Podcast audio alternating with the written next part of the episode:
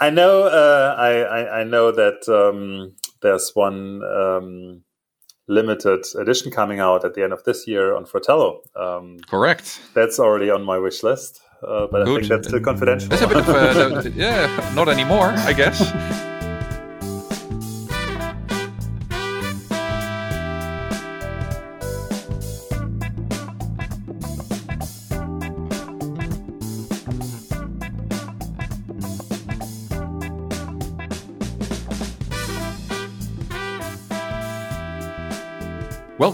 Another episode of Fratello on Air, the podcast brought to you by members of Fratello.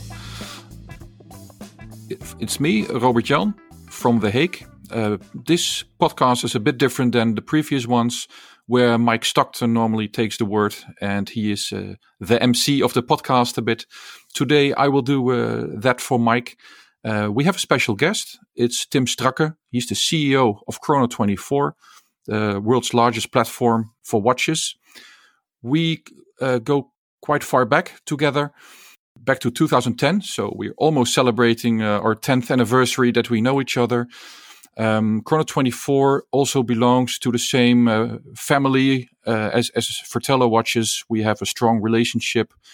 Um, we are partners basically. And um, in the past, when I founded um, watches back in 2004, I sold it to a, a publishing company in, in, Germany in 2014. And in 2018, um, we basically bought it back with the help of Tim Stracke and Chrono24. So that's our full disclosure on who Fratello is and what our relationship is basically with Chrono24. So today we have Tim Stracke. Hello, Tim. Hey, RJ. Thanks for having me. So tell me, where are you calling from?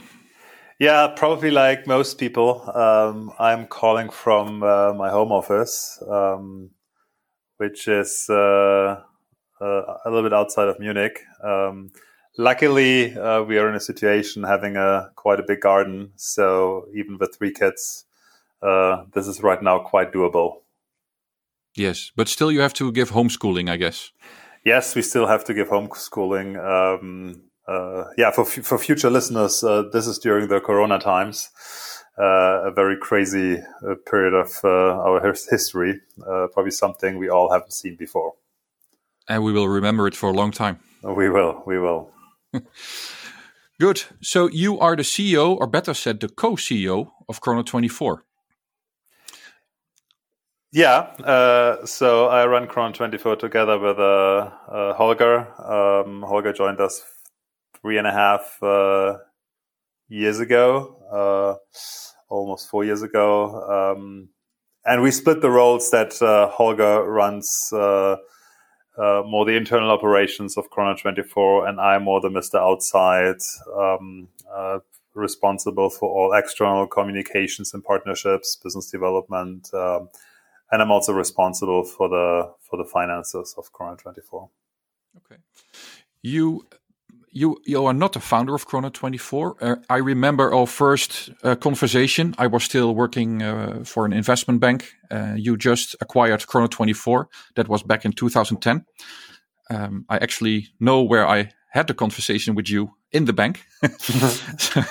so uh, it made an impression. And um, can you tell me a bit about the history of Chrono 24, how it started, why you acquired it? And um, where it went from that moment on. Yeah, sure. Um, it's an interesting history. So, um, me and my founding partners, uh, um, who I've known for a long, long time, and our technical co-founder Michael, um, we had been working together uh, in marketplace businesses before. Um, I had a quite a failure with my first marketplace venture in 2001 and then I had a second try, um, which was more successful than the first one. Um, we ended up selling it for quite a amount of money, um, but um, there was a lot of people involved, a lot of uh, investors that we had to bring in, um, a lot of um, capital that we needed to raise in a big uh, merger. So in the end, uh, it wasn't really life changing for me. It was more car changing from a financial output. outcome. And then I realized that, and I thought to myself, so what's next? And this was around 2008. And uh, I remember spending at that time hours and hours on my sofa searching for watches on a pretty colorful website uh, where you mostly could uh, auction um, or, or, bid for watches. Um, and I always thought this is not the perfect experience for buying watches. And um, when I decided to leave my previous company, um, I thought that that would be a category that I would really like to work on. Um, and I also thought that maybe I'm not the guy to build and uh, run large companies and, and, and found big companies. Um, and then I decided I want to do something that I truly love, um, that probably remains very small, um, but uh, would also not uh, lose a whole lot of money. Um, I had burned quite a lot of venture capital in my previous companies. And even the first, first people that we hired uh, into Chrono24, um, we told them that this is something that will remain very, very small. So we expected something to be um, 15 employees at the max. Um, and when we looked into the category, um, after still spending tons and tons on uh, on eBay, um, we actually found Chrono 24.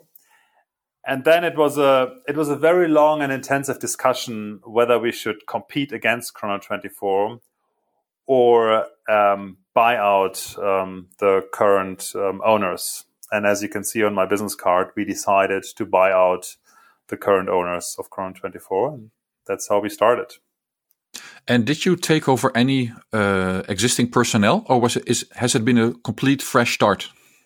It was a complete fresh start. So there weren't any people. So it was just run by two guys who uh, uh, had run it uh, as a side and kind of evening business, but it was quite profitable. So um, they they already generated quite some revenue for just not really doing putting a lot of hours into the business, uh, and that also made the the decision hard for us because it was a it was quite a relevant seven digit euro um, number that we had to pay um, for what, from our point of view, was just a website, an interesting brand, um, and quite some traction, but not really um, a company or a business.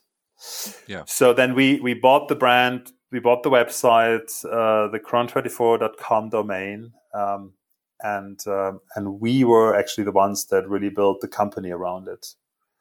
Yeah, yeah.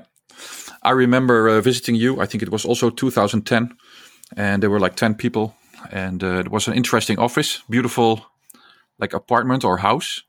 And uh, if I look at Chrono 24 today, it's completely changed. It's still a very nice company, and um, there's a lot of there's a very good atmosphere but it's a, a, very different building and a lot more people. a lot more people. That is true. I also remember our first meeting. I think our first meeting was in Amsterdam in a hotel room, wasn't it? This is going to be a very awkward conversation. no, not a, not a hotel room, uh, a hotel yeah. lobby. Uh. yeah, I think I think we met at Krasnapolsky um, in Amsterdam, if I'm not mistaken. Yeah, I think so. That's uh, that that's true, and I I, I very um, vividly remember that meeting, and uh, I was at the very beginning truly impressed from your drive to to do something in the watch industry and and your super deep knowledge that really impressed us from day one, and I'm very very happy that this turned out into a very long term business friendship. Yeah, it is. Uh, I think this year we, we will celebrate uh, properly our first dec- our first decade, and hopefully more to come. Yeah, let's see. Let's see if we have the. Um, I don't know who paid the the coffee uh, in the lobby. We we might find the receipt and. I was the... in banking, so probably you. yeah, maybe me. Maybe I can find the receipt, and then we know what the at what date we need to um, open the glass of uh, a bottle of champagne. Exactly. Um, anyway, nice. since since then, I, I, I truly remember that uh, that apartment, and uh, we told our first employees that we will probably stay in that apartment for a long time and remain small, and then. Only after a few years into that business, we realized how massive the the market potential is, and, and how much more there needs to be done to really make Chrono 24 successful. So we, yeah, but it took us a few years until we realized that we won't be able to accomplish our goals with 15 people. And uh, now we are uh, close to 300. Um, wow. And um, yeah, to give you some numbers, we uh, we think that one out of two watch lovers worldwide uses Chrono 24. Hey, even my mom uses Chrono 24. yeah, and it's not the only two of you from from the Netherlands that use it. I guess. So yeah. it's it is quite impressive. So when when I travel and talk to people, it's really impressive how often I hear people um, telling me that they um, are a happy user of Chrono 24. A lot of people actually using it uh, for a longer time than I did, uh, because as I told you in the beginning, my first years of uh, collecting watches um, happened on uh, on a pretty colorful auction site. Yeah, um, and until so, I finally so, found Chrono 24.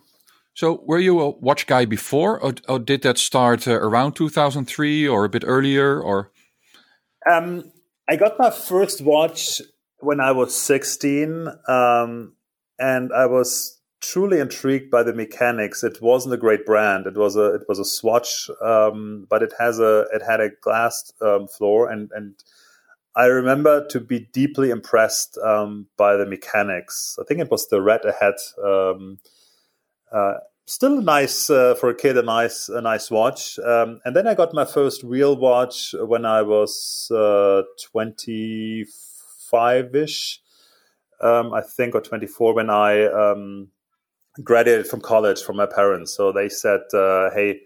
Um, we'd like to give you a watch. Um, and at the time, um, I started to to, in, to look into it, and then um, I think the like yeah the the the tipping point was uh, when I asked one of my co-founders of that business, who is by the way also a shareholder at Chrono 24 today, um, if he could give me any advice, and he said, uh, well. Either buy a quartz watch and then you shouldn't pay more than 50 euro, uh, or you get a real one. And this, or you get a real one that really initiated um, a deep interest. And then I started to look into it. Um, and then I spent probably one and a half years until I actually made the first purchase, um, which was a, an IWC um, a Flieger, uh, chrono, Uhr. Okay, cool. And um, so every podcast we ask uh, each other, so Mike or me or any guest, uh, what's on their wrist. And since a few weeks, we actually use a German phrase for it. And I actually don't know if it's correct or not, but since you are German, perhaps you can give the, the verdict on that. Uh, we call it a, it's a wrist check, but we call it a Handgelenkkontrolle. Is that something that you would say in Germany? Probably not. Um, but being a regular listener to your podcast, uh, I knew that this was that this would come. Uh, so this morning, uh, it was quite an easy choice for me. Um, it's a Tuesday, uh, and I'm having a podcast with you. So I think there was no other option than picking uh, my uh, Speedy Tuesday Ultraman. Very cool. And you wear it on a, on the leather strap or the NATO or something custom? No, the uh, the NATO. Okay, it's, uh, cool. it's it's the NATO. Okay. I'm wearing uh, my uh, my Speedmaster as well, of course. I have to um, uh, because it's Tuesday, and uh, it's the Moonshine Gold one from last year. And for a change, I put it on a leather strap. And if you want to see how that looks, then go to our Instagram account at Fratello Watches, and um, yeah, give us your verdict verdict if you like it or not. Um, so that's for the Handgelenkkontrolle. Um, we are in a very strange time. It's uh, the time of Corona. People stay at home, and that, that's not um, the only thing. People are not spending, um, which is a bad thing for a lot of shops. Here in the Netherlands, we see that shops are still open, but mainly by appointment, or they only allow uh, a few people inside. Um, supermarkets are still open, um, but restaurants and bars are, are closed. Yesterday evening, uh, I spoke to one of the brand representatives of a relatively well-known brand and um, they are not super big. They have one boutique uh, in the Netherlands, and he told me that um, um, business is uh, at full stop for them. It's uh, th- th- there's nothing happens, and he told me that he would really put his money on online today. So I thought, talking to you, Tim, being the online uh, market, market platform for watches, um, and I just also read an interview with you in uh, in, uh, in, in Watch Pro, uh, where you are being called the Oracle as Chrono24 is a, is a big data company, basically. And um, so you know a lot about watches. You measure a lot. You measure your traffic. You measure it and monitor transactions. What's your view on today's market? Is there still any transaction being done online on watches? I mean, first of all, um, I think watches shouldn't be the first thing that comes to your mind uh, when you look at a crisis like we're having today. Um, and even I, um, the first days of the crisis, uh, did not care of my watch collection. Um, and I, I, even think that most people first care for their loved ones, for their family, uh, and and it's good the way it is. Uh, and then probably they even have a look have a look first at their stock portfolio. Um, which was also in a free fall during the last few weeks. And, and then they might come back to think about watches. Um, looking at our data, um, it is really interesting to see that in regions where Corona really hit, there was quite a sharp decline in traffic. So we we usually saw something like minus 15 to minus 20 percent within the first um, 15 to within the first five to seven days. Yeah. But interestingly, we also saw quite a quick recovery um, in most countries. Like when we look at Italy or Spain, um, that the usage um, usually recovers quite fast. Yeah. And yeah. in um, so on Chrono24, we um, we look at, at, a lot of different data, but to keep things very simple here, I mean, we have visits, so people visiting the app or the website. Then we we look at people making a purchase request, so trying to buy a watch.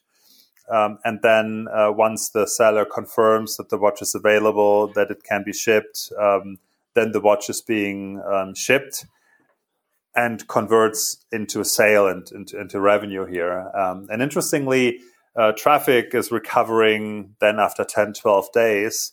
When we look at the purchase requests generated on Chrono24, the total value of purchase requests had an all-time high last week. Wow! So in the midst of uh, of one of the biggest crises since World War II worldwide, um, we are seeing the largest numbers um, of purchases um, that we have seen in our 10 year history or even um, 17 year history if we include the time before we actually came on board. Um, when we look at sales, um, sales is still a little bit down. compared to pre-corona, so we are now at a, at a November 2019 level, um, our take on this is that there are probably a lot of people trying to buy, um, but maybe there are some uh, restrictions in deliveries so that not mm-hmm. all watches can be delivered right now.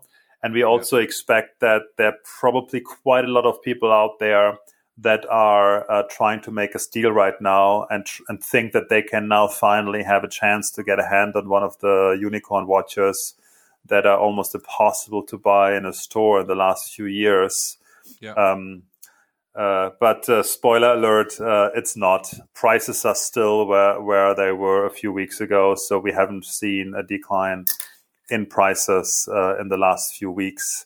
Um, but um, there's also usually a five to eight day delay between the purchase request and then the actual sale happening. So we expect that our sales um, might also very quickly reach a pre-corona level um, or even uh, reach a new all-time high. Yeah, yeah. If I look at the the numbers for the Netherlands, and I I, I have to admit that I um, I'm sticking a bit to the numbers of the Netherlands to to to see how the situation goes with Corona, and I see the the numbers are hopeful. Um, still new cases, but it's flattening.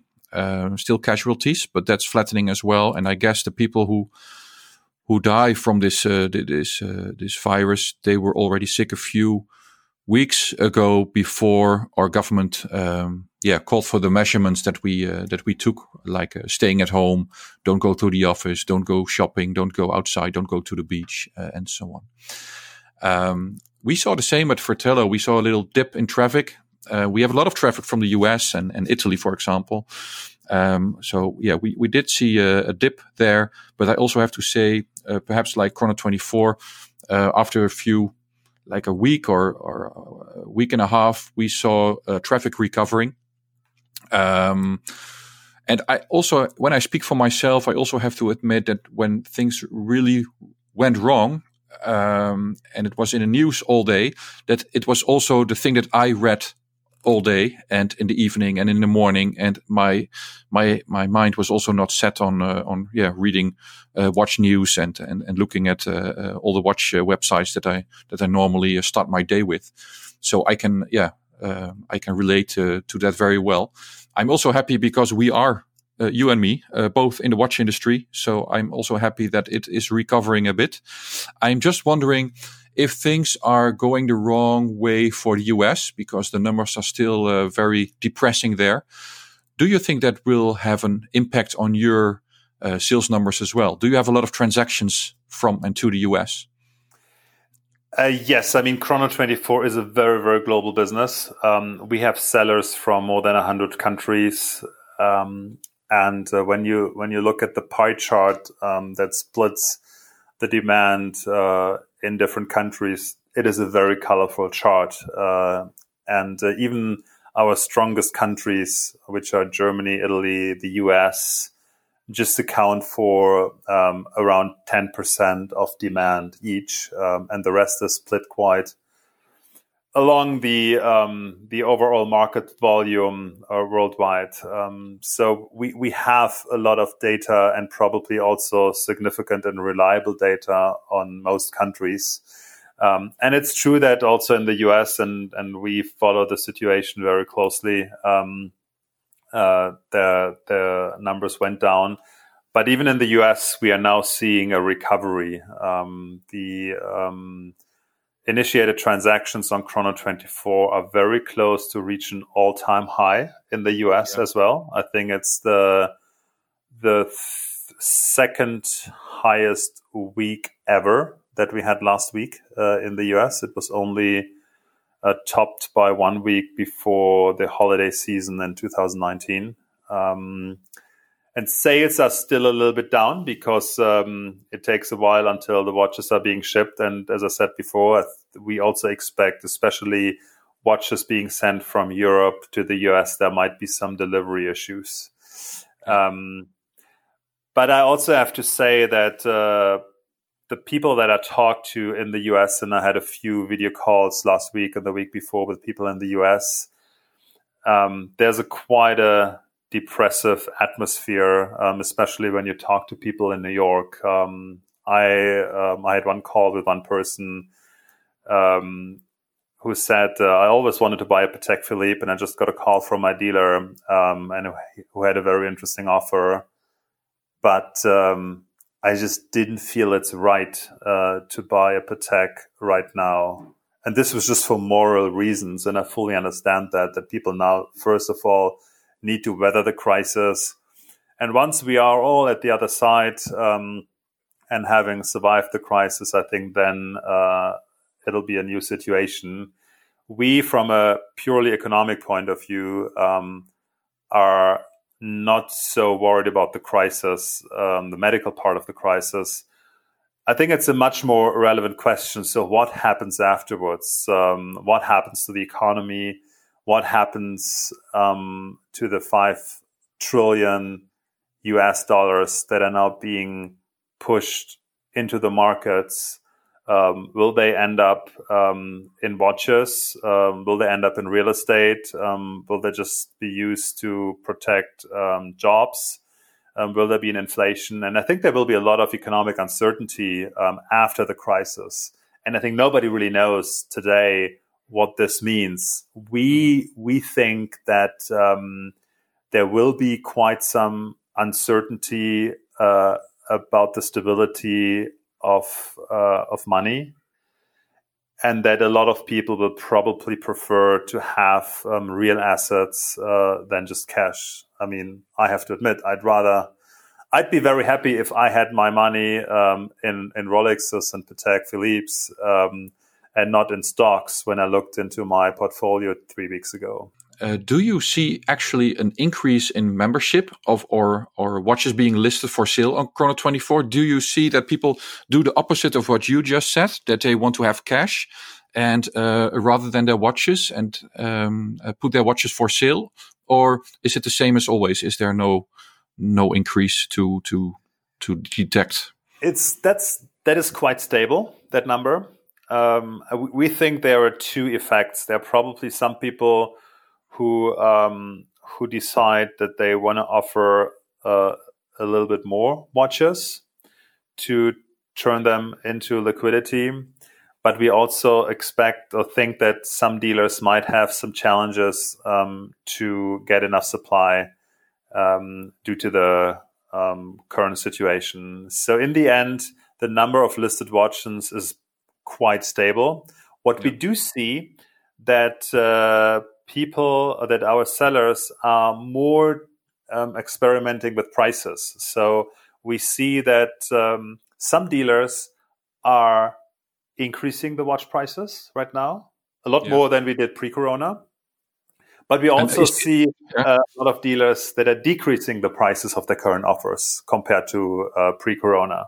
So did you say that they increased the prices on the on the on the ones that are hard to get anyway, like Daytonas, Nautilus, and so on, and decreasing the prices on the watches that that are not so sought after, or is that no?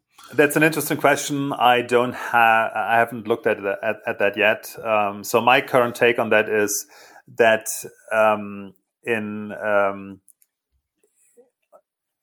in um, similar to a stock market in uh, in uncertain times, there's much more um, uh, variation in prices. So um, stock prices go faster up and down in uh, in these kinds of uh, prices. Uh, there is even an index um, that um, shows the variability of stock prices, and we think that's the same here. Um, some people think, well, um, n- now let's uh, let's increase the prices uh, because now are probably even a lot more people who are looking for real assets and uh, and expecting the instability of money.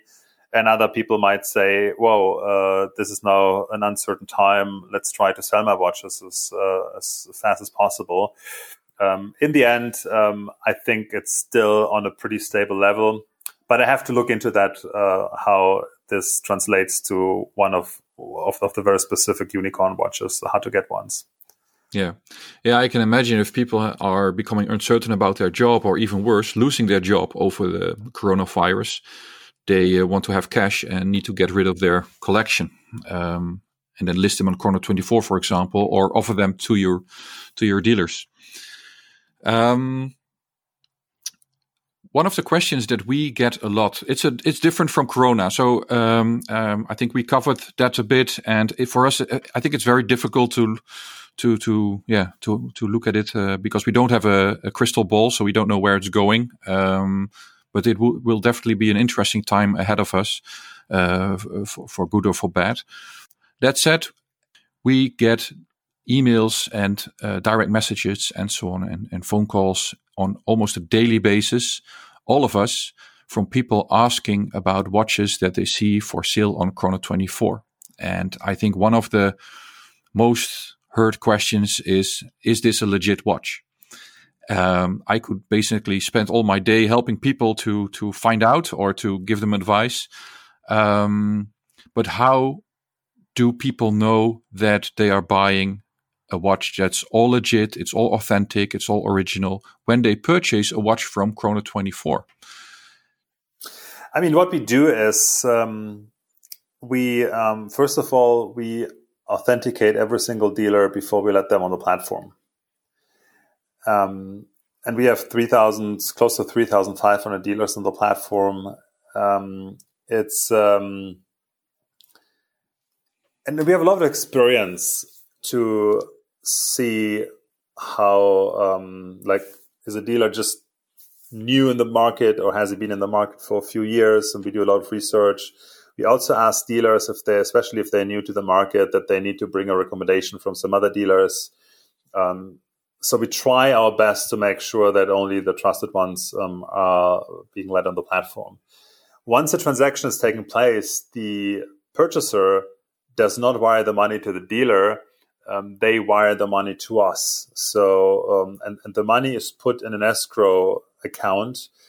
And even that is not in our hands. So we work with a fully licensed banking partner that takes the money as an escrow agent, uh, and then the watch is being shipped to the buyer. And only if the buyer gives uh, his or her final approval, the money is being um, uh, released? sent, released yeah. To the original seller.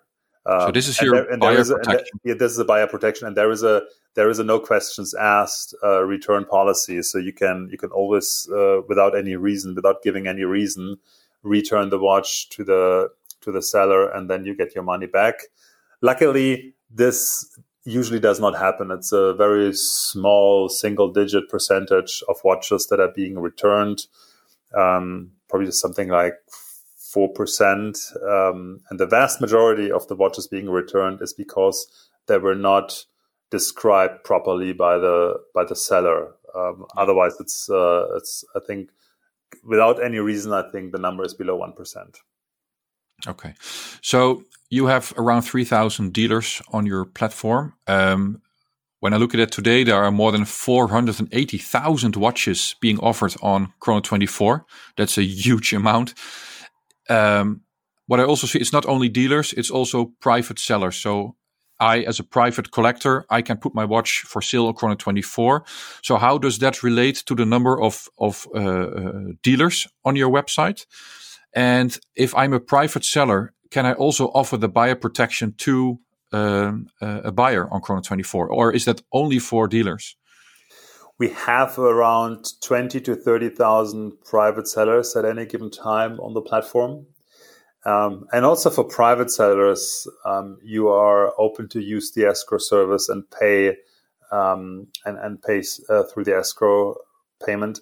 The one thing we cannot do is we cannot um, um, vet the history of every single private seller. Um, of course, they need to identify themselves, but we, we cannot do an in-depth check on every single private seller. Um, but again, the money is only being released to the private seller once the watch is in your hands and you're happy with it. Yeah, yeah. Um, on Chrono 24, we see two, basically two types of watches. We see new watches and pre-owned watches. Can you say what the, the ratio is between the two? Is, is it more new or more pre-owned? It's when, when you look at the when we look at the transaction volume and when we look at um, value terms, uh, it's about two thirds of the transaction value is pre-owned. Okay. I mean, the question whether watch is pre-owned um, and and as new or new is sometimes also a little bit of philosophical question. Um, there, there, are sometimes watches that are a few years old but unworn, um, so you you could consider them new or as new, but you also could consider them as pre-owned. Yeah. Um, but I would say that um, it's very fair to say that two thirds of the transaction volume is pre-owned. Yeah, yeah. Um, a lot of new watches are offered by dealers who are not authorized dealers, but are um, so-called gray market dealers. Um, do you also have uh, authorized dealers on board or brands on board with Chrono 24? We we used to work. Um, we, we, used to have an offering um, with with brands um, where they could um, sell directly through Chrono Twenty Four, but I have to be very open that that posed some challenges um, because uh, users could just click um, and buy directly from the brand, and then they would find the very same watch just one click away on the very same platform at a much lower price or if uh, if there were watches that are that were hard to get, then uh, brands opted to not offer them um, on the so-called brand boutique in Chrono 24 um, at all. But you could then buy them uh, on the marketplace at maybe um, a higher price than retail.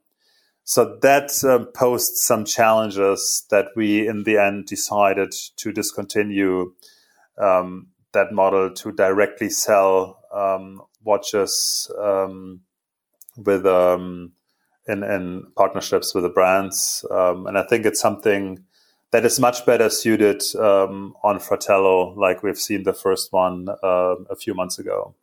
Yeah, yeah, true. Um, what we also see is that brands are offering their watches themselves online. So a number of brands are uh, opening their own e-boutiques, basically. Um, but it's 2020, and still the majority uh, wants you to go through uh, a boutique or a, or a dealer, a physical store.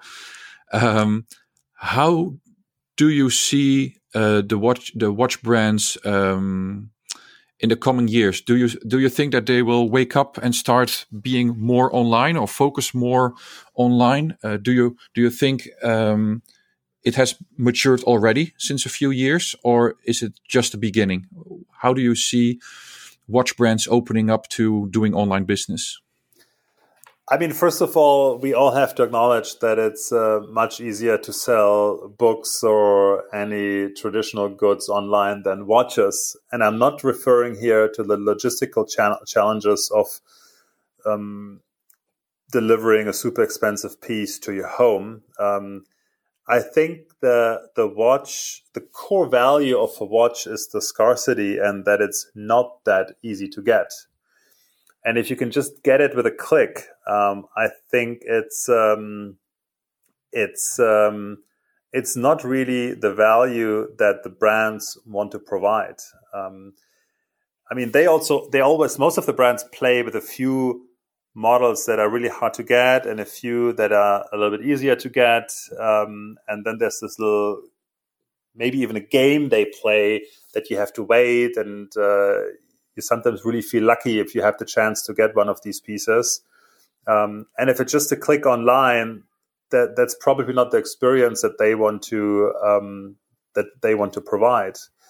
Um, I think they they they still have quite some homework to do, and I think they have to translate that um, that kind of desirability of watches into their online business. And I think they also have to provide a lot more value than just delivering the watch to your uh, doorsteps. Uh, I mean, when they sell a watch online, we all know that the margins of these businesses are massive. We all know that production costs are quite low. And if they cut out the middleman, so if they cut out the dealer, they really make a lot of margin. And I think they need to um, come up with ideas what they can do um, with um, with that additional profit that they generate. They could um, create communities. They could create clubs. They um, they could have uh, very personalized services to to bring the watch to your home, um, and they I think they could also build processes how they um, distribute the watch and who gets it and who gets it not. Um, for example, you could also um, build communities um, and uh, people who have been um, active in that community for a long time, who have been on waiting lists, who have purchased certain watches before, who have um, earned a certain status, would then be the ones that be allowed to buy certain watches. Yeah. And not yeah. just being the best friend of some kind of authorized dealer, which today is probably one of the best way um, to get access to one of these pieces. Yeah, and there I really miss some innovation. I really have to say that that there's. Uh, uh, I think it's not easy, but I think they they should come up with a lot more ideas. So, in your in your opinion, what's the prime example of a brand that does it well today? Hmm. That's an interesting question. Um, Could be a small brand, like a micro brand, or a, a big brand. Um, but is there a brand that you say, okay, they, they do a nice job, they under, understand how it works, and they are um, innovative and um, perhaps not perfect, but at least making a few steps in the right direction? I think it's um, there are different ideas. I, I I think I'm I there's not really a single brand that comes to my mind, but there are different ideas um, that I really like. Uh, it's a little bit a different topic, but um, I really, for example, like the idea um, and the strategic move from uh, from Richemont um, to go um, and uh, acquire Watchfinder. I think in the in the recent years, Richemont has done a lot of things um, quite right, which I openly uh, didn't really. It's, it's not that the view that I had five years ago uh, when they flushed the industry with too many great offers. Um, obviously, the the three big uh, family run businesses um, creating this super ultra desirability um, of certain models is something that did super super well. I mean, imagine what value these brands created just by not making their watches so easy to get. And when, when we look at our data and when we look at price developments, um, what we see from Rolex, Patek, and AP is really unseen uh, from uh, from other brands. Yeah, the in, in terms of e-commerce and selling online, um, I have to admit there's not a big um, big role model that we currently see. Um, I like the strategy of AP to um, to focus on their own sales um, and even going away from standard um, retail stores, but rather go in, in a strategy where they open AP lounges, AP houses, and creating um, very interesting events when they hand over certain watches. Um, I think overall, the strategy of AP is currently the one that I would uh, that I admire the most. Okay, okay. Um, if uh, I look, uh, if I if I hear you and uh, listening to you to your answers, um, and uh, looking at uh, the Watch Pro cover, that you are the Oracle, and you're you're sitting on a lot of data, basically. Um, what are you going to do with that data? Is that a new business model? Is that something you want to present to the watch industry? Do you want to become the go-to place for them if they have questions about uh, cost, uh, consumer behavior? Um, tell me what's going on with with the data that you that you have, and what type of data do you all collect? I mean, first of all, I mean, given the fact that we are here working with a a lot of high net worth individuals, uh, rich people um, around the world. Um, we never sell any personal data, never.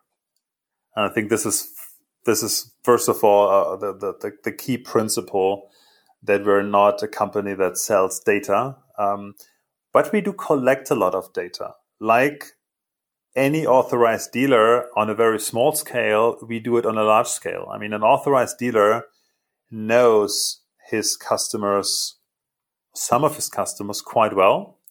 We probably know most of our customers much, much, much better. We, um, interestingly, I mean, we all know that buying something online is often just a click and buy, but buying a watch, be it online or be it offline, is often a six, nine, 12 months experience. I remember my first watches that I bought um, took me 12, 15 months uh, to think and to talk to people, to search online, to go to forums, to go to certain websites.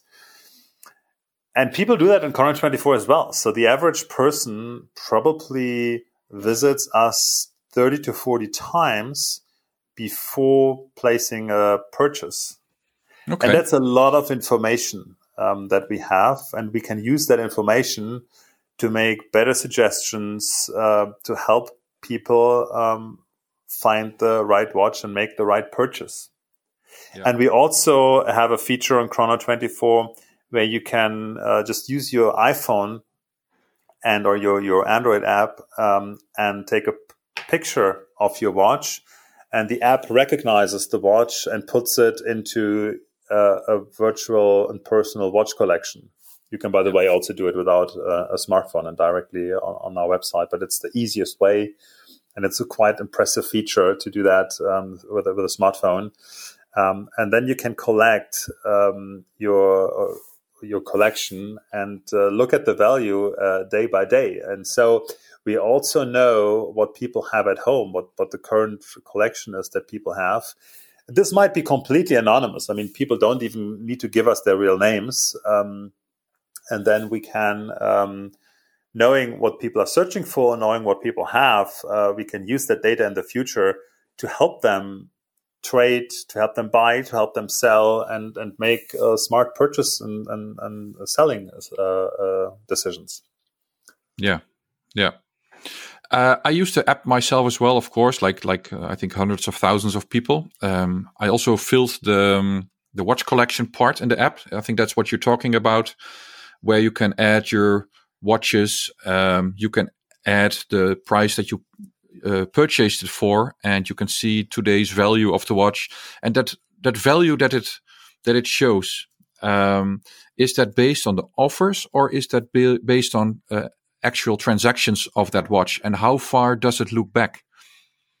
Uh, we look at all kinds of data, um, and the um, Interestingly, the difference between transactions and offers is not that big anymore. I think the average discount that we see um, from uh, a watch being listed and a watch being purchased is uh, around 1%. So that's the discount given on a watch as being offered on Chrono 24. That has nothing to do with the retail price, for example. Yes, this is nothing to do with the retail price. It's the, the difference between uh, the price being offered and the price being paid. So what you can say um, from this is, so what, what, we see is that prices on Chrono 24 are very efficient. It's a very efficient market. Um, and a lot of people still think that, uh, hey, uh, uh watches have huge margins. Um, I can make a lowball offer 25% below asking price on Chrono 24. Um, that's not possible anymore. I mean, the, in most cases, even myself, I mean, I know a lot of dealers very well, uh, usually pay the asking price what we see on the marketplace because dealers have very efficient prices um, because of Chrono 24 probably, uh, and and make very good price um, suggestions. Um, so um, we we do take all kinds of data um, uh, in our um, uh, estimation of the actual value um, we go back as much as we can, as far as we can uh, go back for a certain model. It is sometimes pretty challenging because uh, some uh, watch brands have the tendency to use their reference ID again. Uh, so a reference ID is not always super unique to a certain watch, which um, that's yeah. the reference ID on Chrono 24, the, li- the the ID of the listing, basically. The reference ID of the watch. Um, oh, the reference. Okay. Not not, not yeah. of the listing. Um, and you would assume, um, since a lot of brands even use eight, 10 digit numbers uh, for their RFIDs, you would assume uh, that these numbers are unique. Uh, but uh, the watch industry, unfortunately, does not always uh, use unique numbers. So they might use something okay. again. Interesting. Yeah. Uh, and then that makes it sometimes hard for us um, to determine the exact value on a certain watch. But we have a big data science team. These guys make an excellent job here, and the the data is quite accurate. And you also see um, a bandwidth of uh, plus and minus how the the numbers could deviate from the average. And this also depends on the number of data points that we have. If we have more data points. Um, we, we can make a better estimate than for a watch where we have less data points. Yeah.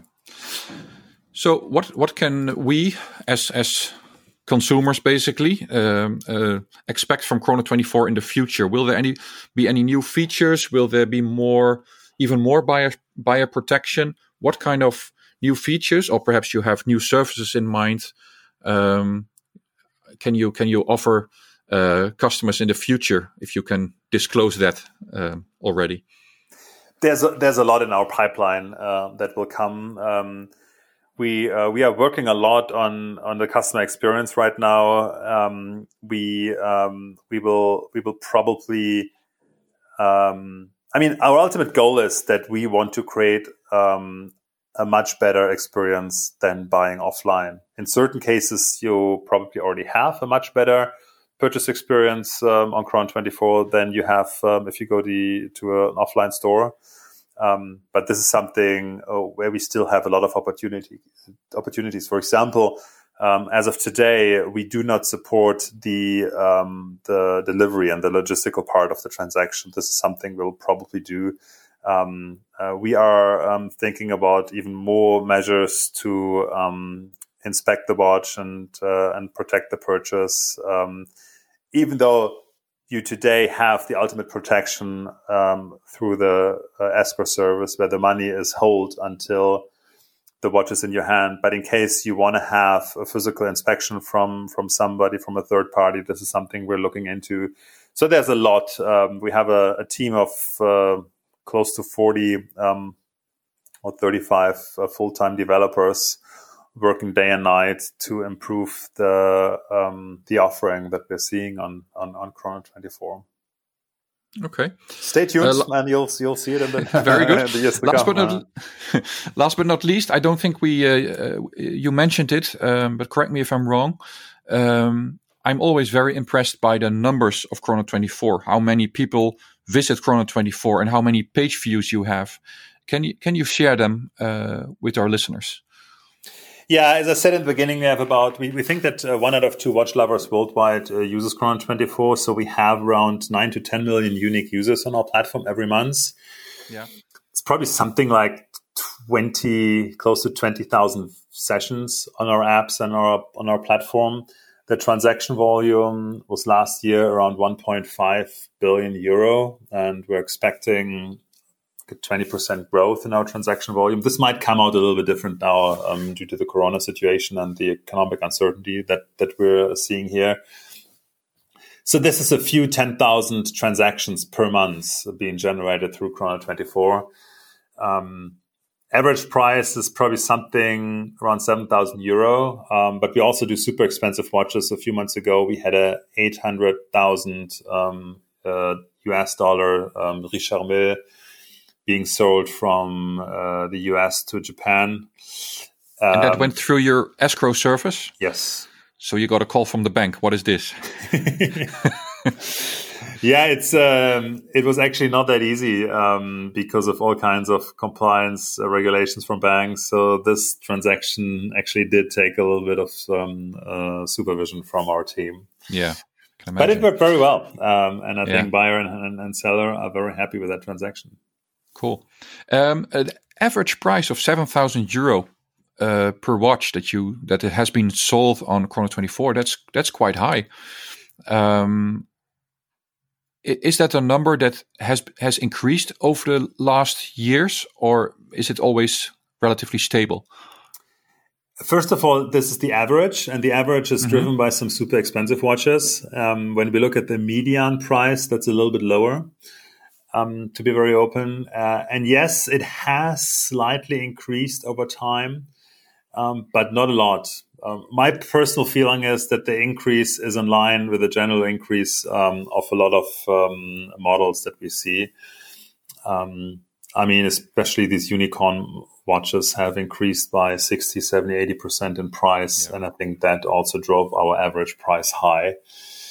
Um, the um, yeah, it's it's a small increase, um, probably in line with the entire watch industry. Yeah, yeah. Um, because you have so many visitors and people um, searching for watches, can you also predict what people are going to buy? Um, yeah.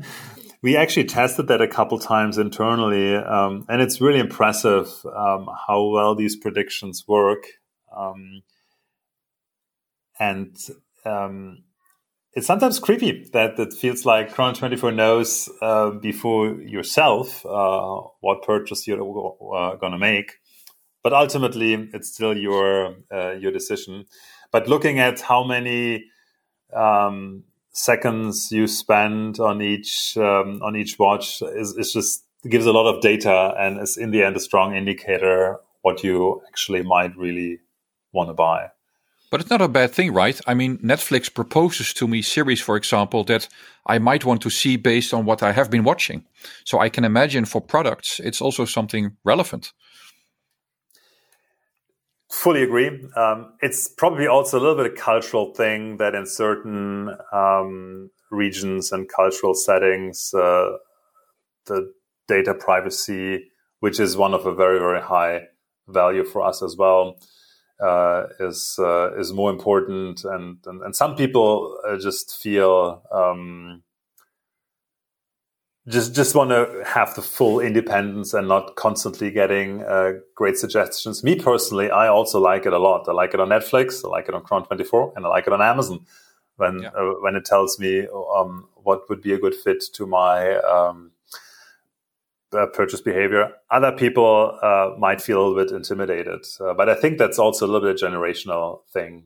Um, yeah but yes, yeah. the, the, data um, helps us a lot to make uh, really, really good estimates here and, and, and yeah. projections. Cool. So I, I, hope we will see some more of that in the future, and perhaps the people with aluminum hats on they can switch it off uh, this functionality. but uh, yeah, I, I would uh, I would like to see it because in the end I will still make my own decision. But if I'm uh, debating with myself for a long time about let's say two or three watches, and Chrono Twenty Four says, "Well, cut the crap, you are going to buy this watch, then that could help. True. On the other hand, we also think that um, if Chrono 24 would have some magic um, uh, AI where you could just go on the website and it would tell you in the first second, this is the watch you need, and you could just click and get it delivered, I think that would take a lot of the fun away. Um, yeah. Hunting for the watch is a very important part of the purchase um, experience and the shopping yeah, experience. It, it, it's it's a lot of fun, and and I think that's also where we as Fratello come into play. That people really read about the watches and investigate and uh, search for articles about the specific watches that they are looking for. And um, I think the whole whole it's a journey, and in the end you'll end up with a watch. And for some, the fun ends there, and you will see that they really will relist the watch on Chrono Twenty Four, for example. Um, but yeah, for me, that's definitely uh, one of the most fun parts to to research a watch and to see what I want and uh, what I want exactly. And um, yeah, exactly. And and this is also um, uh, when we describe our typical customer, um, the hunting part of it is a very important part, um, and I think uh, we do not want to take that away. Um, it it shouldn't be too easy to get your watch. If it's too easy, it just doesn't feel valuable. So it's I think it's okay um, to um, to give our users um, a lot of options and also some time to search for it. It's also interesting that when you, for example, these uh, this this current uh, some people call them unicorn watches like a Rolex Daytona and steel, the black dial.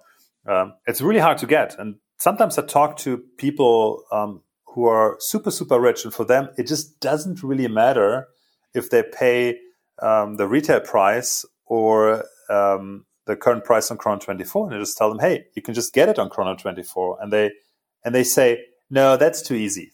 That's too easy. I I, I want to get it in a store. I want to hunt for it, and then I want to be proud that I somehow uh, got my hands on it and not just paid a price. Yeah, I think that's also what drives a lot of people who are into vintage watches because they feel it's too easy to just purchase a new Rolex or Speedmaster or Nautilus or well, Nautilus not really, but one of these watches from a from a boutique or a retailer, and they like the hunt. They want to search for that perfect vintage piece with a specific patina or specific handset or specific uh, bracelet um, or a full set from from forty years or fifty years ago. Um, so I can fully uh, can can fully understand that. Yeah. And even, um, and even buying new uh, sometimes is kind of a hunt. I'll try try to get a Nautilus uh, in a store. Yeah, that's that's really a hunt. I mean, I I know people who really uh, talk to a lot of other people and, and try to get educated how you need to behave to be treated as a relevant customer, so that they actually even just show you the catalog or offer you a coffee. For example, well, you if, you're, if, you're, if you're too friendly uh, and and go to in a store as a as a customer, they always they might even smell that you're anyway not really want to buy one, um, and uh, so you just want a catalog. Yeah, yeah, and uh, and uh, you might want to have it because you know that you make 20, 30,000 uh, euro just by leaving the store. Um.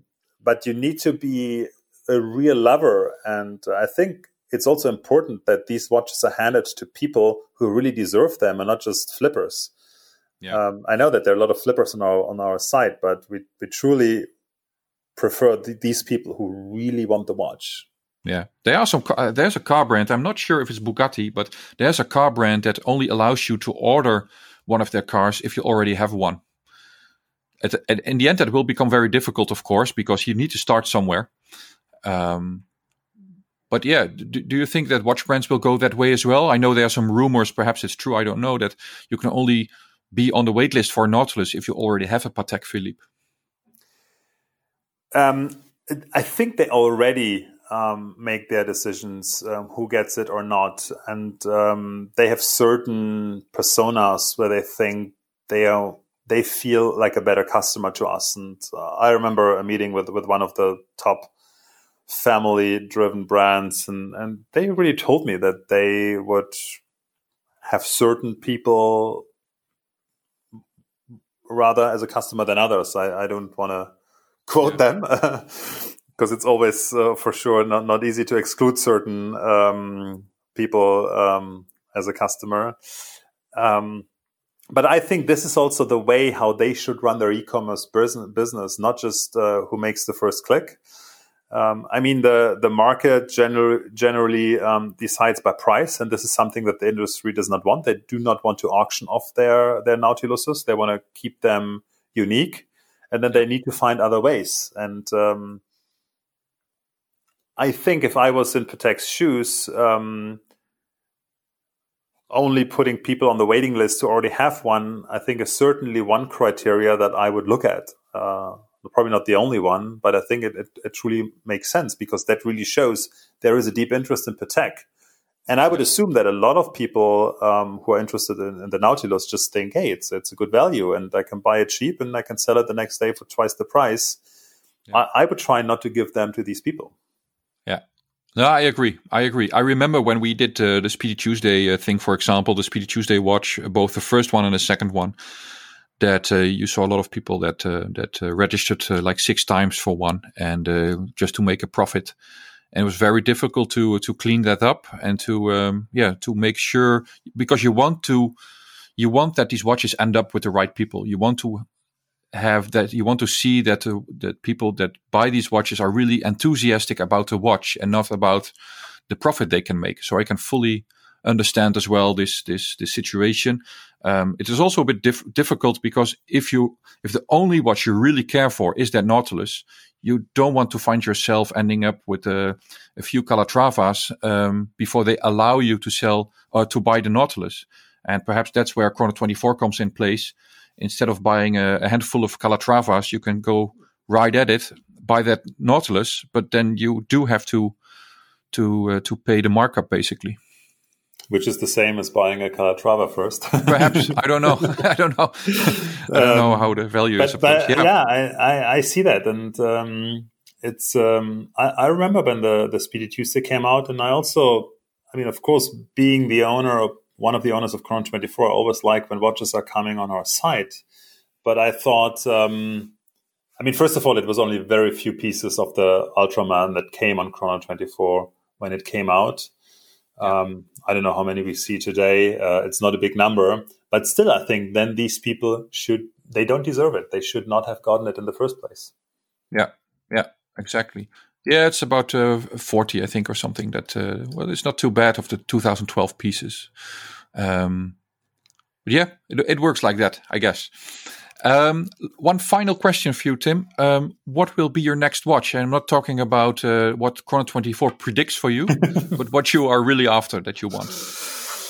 Yeah, I bought a lot of watches in the last 12 months. Um, I bought a Royal Oak uh, that I really like, uh, that I probably would have worn today um, if it wasn't uh, a Tuesday. And, That's good to know. Uh, I, and another thing is, I left it in the office uh, for some photography. Uh, and then all of a sudden, the home office uh, regulation came. so it's so actually, you, you hope it's still there. Yeah. yeah, I think my assistant is already uh, a little bit annoyed because I, I, I think I already asked her twice.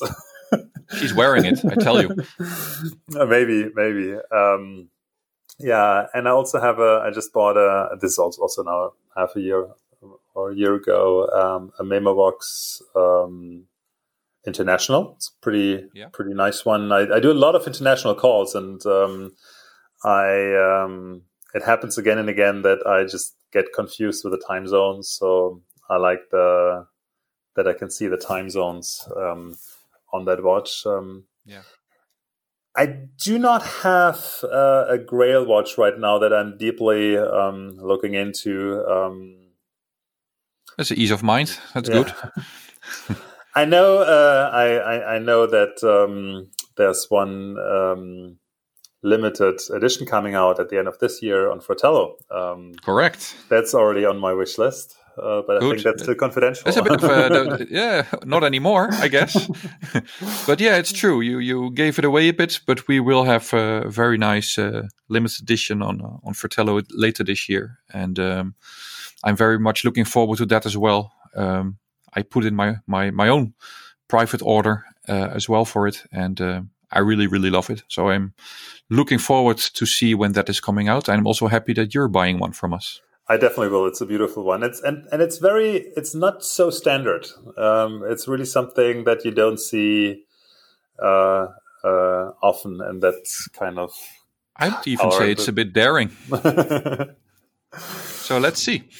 Good. Well, it was good talking to you, Tim. Perhaps you can uh, um, visit or be a, guest on our podcast in the future once more when the situation changes or when this situation continues. Actually, it might be interesting to look at some, uh, yeah, some some data or feedback from your side um, uh, on the world of watches. Um, so that yeah, that would be nice if you're willing to do that. Happy to come back. I think it'll be a very different situation in three months. It's very hard to predict right now. Yeah. Um, there will be a, a, an interesting post-corona time uh, when we discuss a, a more economic uh, uncertainty and not a medical situation. So happy to come back. Great. Okay, great talking to you. Have a nice day, and um, yeah, hopefully talk to you soon again. Same here. Thanks for having me, and um, hope to meet you soon. Thanks. All right. so, you. if you want to send us a message uh, based on this uh, podcast or you have questions for us, please reach out to info at fratellowatches.com or send us a direct message on Instagram. That's at frtellowatches. Bye bye.